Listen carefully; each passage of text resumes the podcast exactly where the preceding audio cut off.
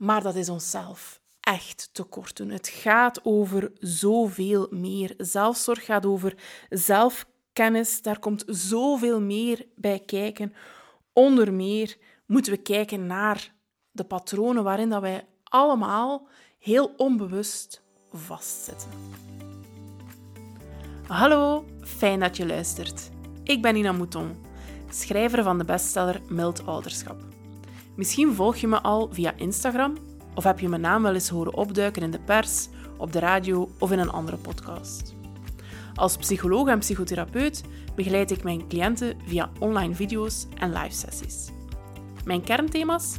Mild ouderschap uiteraard, maar ook zelfzorg. En heel onlangs legde ik de laatste hand aan mijn tweede boek over, je raadt het al, zelfzorg. Eind oktober 2022 in de winkel. En vandaag wil ik het graag hebben over wat zelfzorg nu echt is, in mijn visie.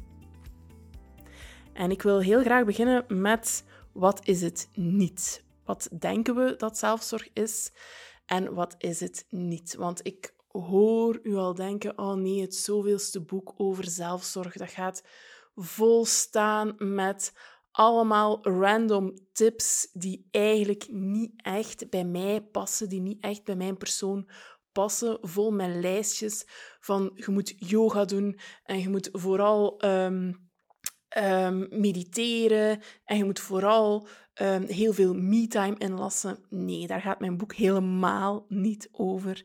Mijn visie op zelfzorg is helemaal anders en als psycholoog bekijk ik dat natuurlijk van de psychologische kant.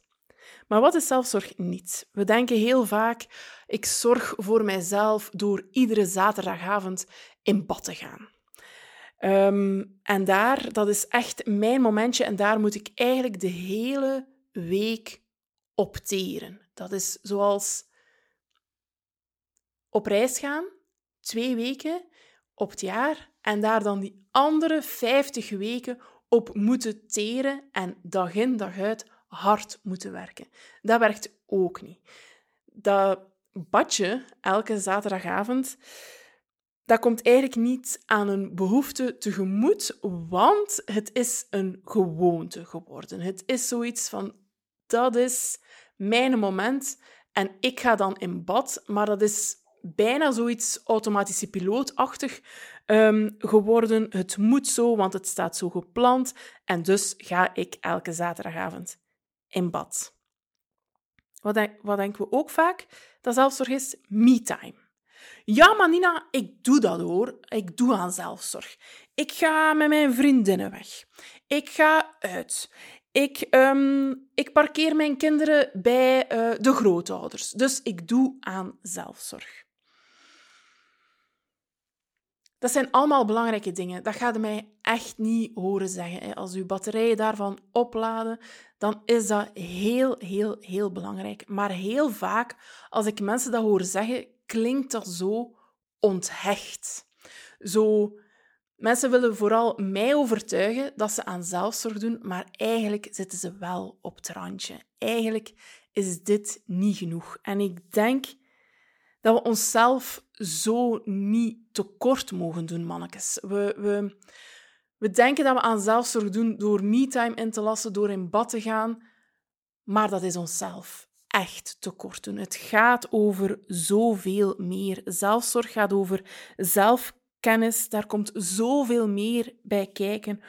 Onder meer moeten we kijken naar de patronen waarin dat wij allemaal heel onbewust vastzitten. Dus wat is zelfzorg? Wel, zelfzorg is voor mij die psychologische vorm van zelfzorg. Zelfkennis, echt kijken naar hoe zit ik in elkaar. Niet hoe zit, mijn, hoe zit mijn vriendin in elkaar, hoe zit mijn buurvrouw in elkaar. Nee, ik.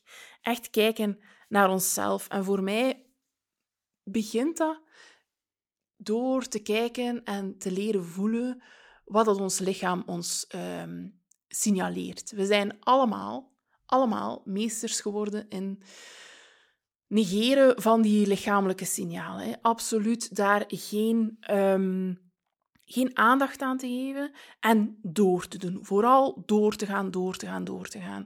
En die nek die al jaren vastzit, of die maagpijn die we al jaren hebben, of um, die rugpijn waar we elke dag mee opstaan, dat is iets van ons geworden. Dat is iets wat dat van ons is. Dat is iets waar we hebben mee leren leven. Maar we luisteren er niet meer naar. En eigenlijk is dat al een alarmsignaal. Hè? Eigenlijk is dat een, een signaal um, dat zegt: het gaat niet zo goed met mij. Ik, um, mijn lichaam signaleert. En op de duur gaat mijn lichaam heel, heel hard moeten roepen um, om te zeggen van... Goh, het, het gaat echt niet. We moeten hier echt remmen, remmen, remmen. Um, je moet uh, uit die race stappen waarin dat je eigenlijk zit. Je moet uit dat doorgaan, doorgaan, doorgaan stappen. Want je bent hier op je reserves aan het teren. Je bent hier eigenlijk um, uh, keihard in het rood aan het gaan, maar je negeert dat constant. Dus die lichamelijke signalen is voor mij zo de eerste laag om bij stil te staan. Gaat je dan wat dieper, dan kijk ik graag naar onze emoties en onze behoeften. Emoties, die kunnen we, zeker onze generatie, heel goed um, inkapselen, heel goed inbunkeren, heel goed niet voelen. Ook steeds maar doorgaan. En als we zouden stilstaan bij die lichamelijke signalen. Ik deed dat vroeger bij mijn cliënten in de praktijk. Mijn praktijk is nu gesloten. Maar wat ik dan deed, is um, kijken um, bij hen van wat betekent die maagpijn? Leg uw hand een keer op die maagpijn. Want wat betekent dat? Die, uw maag wil u iets zeggen. En een cliënt die, die heel vaak bij mij is um, langs geweest, die zei, oh, ja, nu, dat je dat zegt en nu dat mijn hand daar op mijn maag ligt, weet ik, dat is mijn moeder. Dat is mijn moeder die mij zoveel druk heeft en die zo hard um, van mij allerlei verwachtingen uh, heeft waar dat ik constant aan moet voldoen. En um, door de hand op die maag te leggen. En dat hele proces, dat heeft even lang geduurd als dat ik het hier nu vertel. Dus, dus dat is absoluut niet moeilijk. Kwam ze bij um, ook die, die emoties die daar rondhingen. En kon ze um, daarin um, verdriet voelen. We maken het vaak veel moeilijker dan dat we denken dat het is, bij die emoties stilstaan en, en, en ze ook echt doorvoelen. Dat is voor veel mensen echt niet gemakkelijk, maar door gewoon even uw hand op een pijnlijke plaats te leggen, komt je daar al, hè? je daar al. En emoties, die signaleren eigenlijk onze behoeften. Wat hebben we nodig? Voor mij is dat de volgende stap van zelfzorg. Hè? voelen van oké, ik voel mij hier verdrietig, ik voel mij uh, kwaad, ik voel mij eenzaam. Wat heb ik hierin nodig? Kan ik mijzelf dat geven? Of kan ik dat ergens krijgen bij iemand anders? Aan wie kan ik dat vragen? Wie zijn mijn hulplijnen hierin? Bij wie is het veilig om dat te vragen? Um, wie kan mij daarin ondersteunen? die emoties en die behoeften die gaan nog dieper als we kunnen kijken naar onze blauwe plekken en naar onze kwetsuren en naar de patronen die we doorheen ons opgroeien, onze kindertijd, onze jeugd, onze jongvolwassenheid, tot nu hebben opgebouwd. Die patronen die ons onbewust sturen, die, die we allemaal, waar we allemaal mee rondlopen maar waar we ons vaak niet van bewust zijn dus en waar die, die ons eigenlijk ons gedrag en ons leven sturen zonder dat we het weten. En voor mij is dat echte zelfzorg. Als we die patronen kennen en als we die patronen kunnen benoemen en als we weten in welke patronen we vastzitten, kunnen we daarmee verder, kunnen we daarmee verder werken. Door um, door de omgeving veiliger te maken, door onze, onze omgeving veiliger te maken, door, ons te omringen met veilige personen, door ehm, naar hen te kunnen uitreiken, door nieuwe patronen op te bouwen. En welke patronen bekijk ik daarin graag? Voor mij zijn er twee heel belangrijke patronen die we opbouwen doorheen onze kindertijd en onze uh, jeugd en zelfs al onze babytijd. En dat is parentificatie en hechting. Over hechting hebben we vaak al heel veel gehoord. Hè. De eerste duizend dagen die heel belangrijk zijn uh, van onze baby. En die eerste duizend dagen beginnen al in de, in de buik, in de zwangerschap. Die, die belangrijk zijn om een veilige hechting op te bouwen met je kind. Um, en, en dat wortelt dus, die hechting wortelt in de relatie die we hebben met onze ouders of met onze verzorgingsfiguren. Als onze um, ouders er, er, niet meer zijn of als ze er niet zijn voor ons, als ze ons niet grootbrengen. Um, die relatie is een belangrijke. Hè. Dat, is, dat, is, dat zijn de eerste relaties die we aangaan Ehm, met de eerste verzorgingsfiguur vaak onze uh, moeder en onze tweede, tweede verzorgingsfiguur vaak onze vader of onze vaderfiguur of um, de meemama. Um, de tweede persoon die eigenlijk ten tonele komt in het leven van, uh, van de baby en die zegt van, ha, maar kijk, uw eerste verzorgingsfiguur, die kan goed voor jou zorgen, maar er zijn nog meer mensen die voor jou kunnen zorgen. Ehm, ik kan ook voor jou zorgen en ik kan er ook voor jou zijn. En dan komen er nog um, uh, opvoeders bij, uh, mensen uit de crash bijvoorbeeld, of mensen, grootouders, familieleden, andere mensen die zorgen voor jouw baby. En zo wordt dat netwerk uitgebreid en zo bouwen baby's die eerste relaties op. Maar die allereerste relaties en die relaties die die blijven bestaan hè, um, als eerste en tweede verzorgingsfiguur, die zijn uiteraard de belangrijkste en die zorgen voor een veilige of een onveilige hechting. Ik ga nu niet ingaan op alle soorten uh, hechtingsstijlen, uh, want dat zou mij te ver leiden in, in, dit, um, in deze podcast.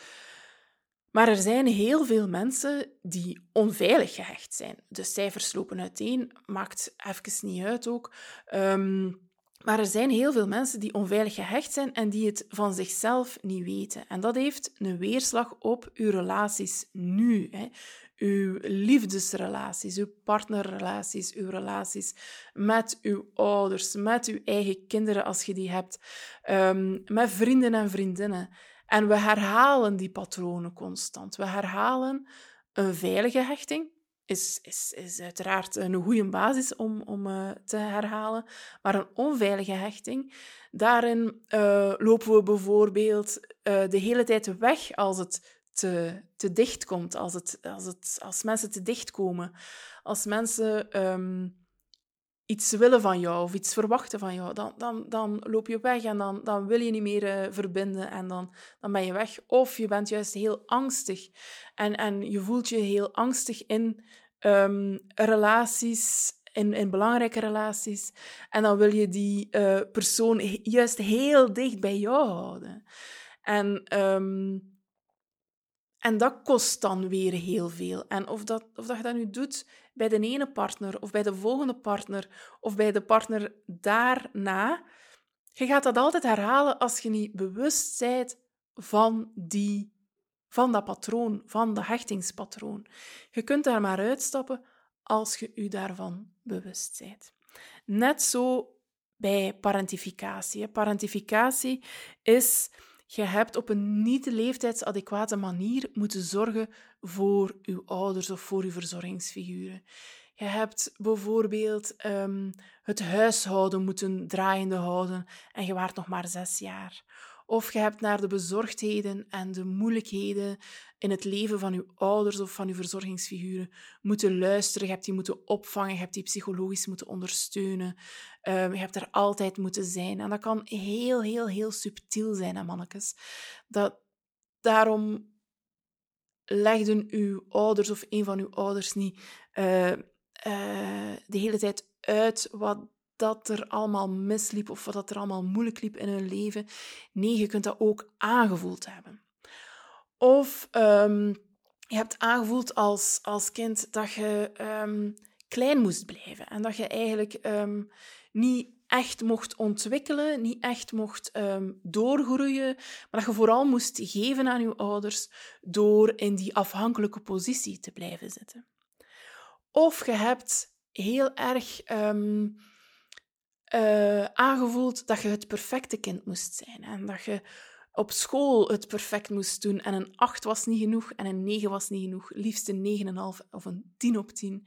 Of je moest vooral um, heel flink in een hoekje een boekje lezen. En zeker niet met je eigen emoties en met je eigen behoeften um, naar je ouders gaan. Want die hadden daar geen ruimte voor en je moest het allemaal zelf oplossen. Je bent daarvoor ook niet erkend geweest. Um, je hebt dat allemaal gedaan. Je hebt dat allemaal met heel veel liefde gedaan. En, en kinderen moeten kunnen geven aan hun ouders. Hè. Begrijp mij niet verkeerd. Kinderen moeten kunnen geven.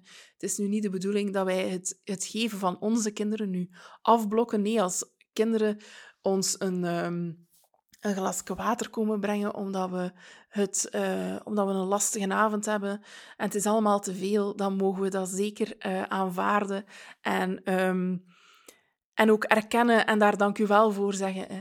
Kinderen willen geven, maar als dat niet erkend wordt, dan beginnen kinderen nog meer en nog meer en nog meer te geven, want ze willen gezien worden in dat geven. En dat wordt zo'n visieuze cirkel. Um, Kinderen worden alsmaar meer uh, geparentificeerd daardoor en moeten alsmaar meer geven omdat ze daarin willen gezien worden. Dat zijn die patronen, dat zijn die blauwe plekken, dat zijn die kwetsuren waarop dat er geduwd wordt in andere relaties, in onze volwassenheid. En dan komt ons innerlijke kind naar boven. Dat is weer een laagje dieper. Maar dat innerlijke kind is voor mij wel een mooie hefboom om daarmee aan de slag te gaan. Om met die kwetsuren en die blauwe plekken aan de slag te gaan. En dat klein kindje dat we allemaal, allemaal, iedereen in ons hebben en, en meenemen, dagelijks meenemen. En die ons ook um, stuurt. Hè, als we plots staan te roepen, gelijk een kleuter tegen onze kleuter, dan is dat ons innerlijke kwade kind dat voor ons komt strijden en dat voor ons komt, um, komt uh, ruzie maken omdat er een blauwe plek is geraakt door ons, onze echte kleuter die voor ons staat. En die, um, die bijvoorbeeld op uh, de blauwe plek ik word niet gehoord of er wordt niet naar mij geluisterd uh, duwt. En ja, ons innerlijke kwade kind kan dat niet aan en neemt het dan over en dan beginnen we te roepen. En ook al willen we dat niet. Hè. We hebben ook een bang kind in ons. Een, een bang innerlijk kind dat uh, bang is om verlaten te worden, dat bang is om afgewezen te worden. Dat heel menselijke angsten in zich heeft, waarop dat we als kind, als baby, als tiener, als jongvolwassene um, in gekwetst zijn geweest. Hè, waarin dat we, dat we voelen van, goh, dit is deze reactie die ik nu heb op deze afwijzing van bijvoorbeeld mijn, uh, mijn baas of van mijn partner, zit zoveel dieper dan um, deze afwijzing. Dat raakt mij zoveel dieper dan wat er eigenlijk in de feiten maar is gebeurd. We hebben ook een blijkind in ons. Een blijkind dat we heel vaak niet meer loslaten, dat we heel vaak niet meer toelaten, dat we heel vaak niet meer laten schommelen op de schommel, ook al werden we daar als kind zo blij van. Dat we niet meer uitbundig laten lachen, dat we niet meer laten zijn. En dat innerlijke kind, dat innerlijke blije kind, moeten we juist versterken als volwassenen. En dat bange en dat kwade kind, dat moeten we kunnen ondersteunen vanuit onze volwassenheid. Dat moeten we kunnen dragen, dat moeten we kunnen veiligheid bieden, dat moeten we kunnen zeggen van ik ben hier, het gaat zich niet meer herhalen. En als het zich herhaalt, die kwetsuur, dan ben ik hier om u op te vangen. Ik ben hier om u veilig te doen voelen. Ik ga voor u zorgen. Er is in de tijd, als je echt klein waart, niet op een adequate manier voor u gezorgd geweest. Uh, en nu neem ik dat over. Nu ga ik wel voor jou leren zorgen. En ik ga mijn uiterste best doen. En we gaan dat samen doen. Zelfzorg wordt vaak bestempeld als iets egoïstisch. Maar als je dat nu hoort vanuit mijn verhaal, vanuit mijn visie, dan denk ik dat je dat niet meer egoïstisch kunt bekijken. Want als je jezelf zo goed kent, dat je die patronen en die blauwe plekken kent, dat je die triggers kent, dat je weet... Um, Goh, amai, ik voel mij hier nu zo getriggerd tegenover mijn uh, partner of mijn vriendin of mijn vriend in een vriendschapsrelatie. En ik kan dat vertellen en ik kan vragen wat ik daarin nodig heb dan zijn we op een heel kwetsbare, maar krachtige manier aan het verbinden met iemand. Dat gaat niet meer over valse verbinding. Nee, dat gaat over echte, echte, echte verbinding. Over kwetsbare verbinding. Over verbinding op zo'n niveau dat we, dat we echt kunnen ehm, gedragen worden en ons laten dragen. En, en, en veiligheid kunnen creëren in die intermenselijke relaties die we hebben. Dat we zorgen voor onszelf, maar dat we ook zorgen voor de andere. Want de andere moet niet beginnen uitvogelen. Wat is er nu allemaal uh, gebeurd? Of wat zou ik nu, nu verkeerd gedaan hebben? Of, of op welke teen zou ik nu getrapt hebben? Of, Nee, je kunt het zeggen, je kunt het benoemen en je kunt er samen aan werken. Dat is echte zelfzorg. Dan zijn we nieuwe patronen aan het creëren. Dan zijn wij veiligheid aan het creëren. Voor dat innerlijke kind dat zo gekwetst is geweest vroeger.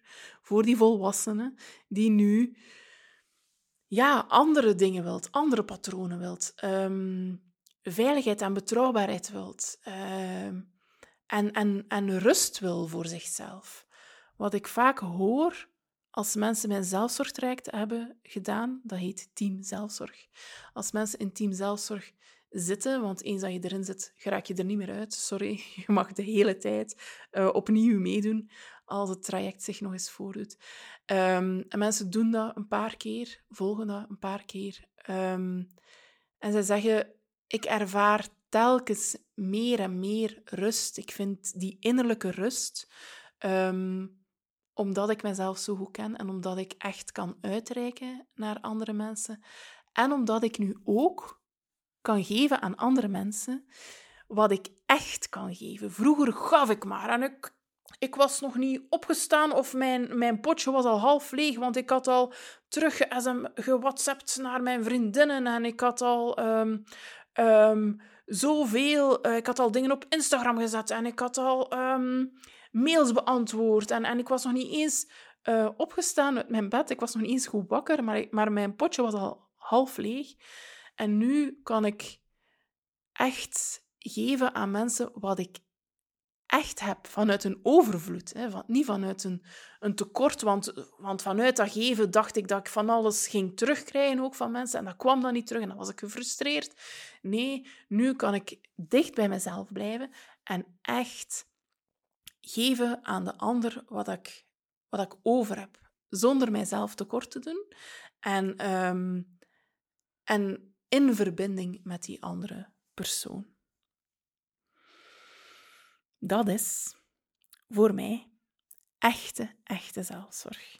Echte zelfzorg is dus zelfkennis, kwetsbaarheid, um, kunnen verbinden met jezelf en met de ander. Mijn boek komt eind oktober 2022 uit over uh, zelfzorg. Je herkent hem aan de gele cover en het heet Zelfzorg is het begin van alles. Hij zal overal te verkrijgen zijn. In je, um, in je lokale boekhandel, online. Dus als je er meer wil over weten, check zeker mijn boek. Bedankt om je tijd met mij te delen. Ik hoop dat ik je heb kunnen aanzetten tot kritisch kijken naar zelfzorg. En dat je echt meer verdient dan dat wekelijkse badje. Ik zal nog podcasts opnemen niet op vaste tijdstippen, maar wanneer ik er zin in heb. Volg me dus op je favoriete podcastplatform en laat gerust een beoordeling na.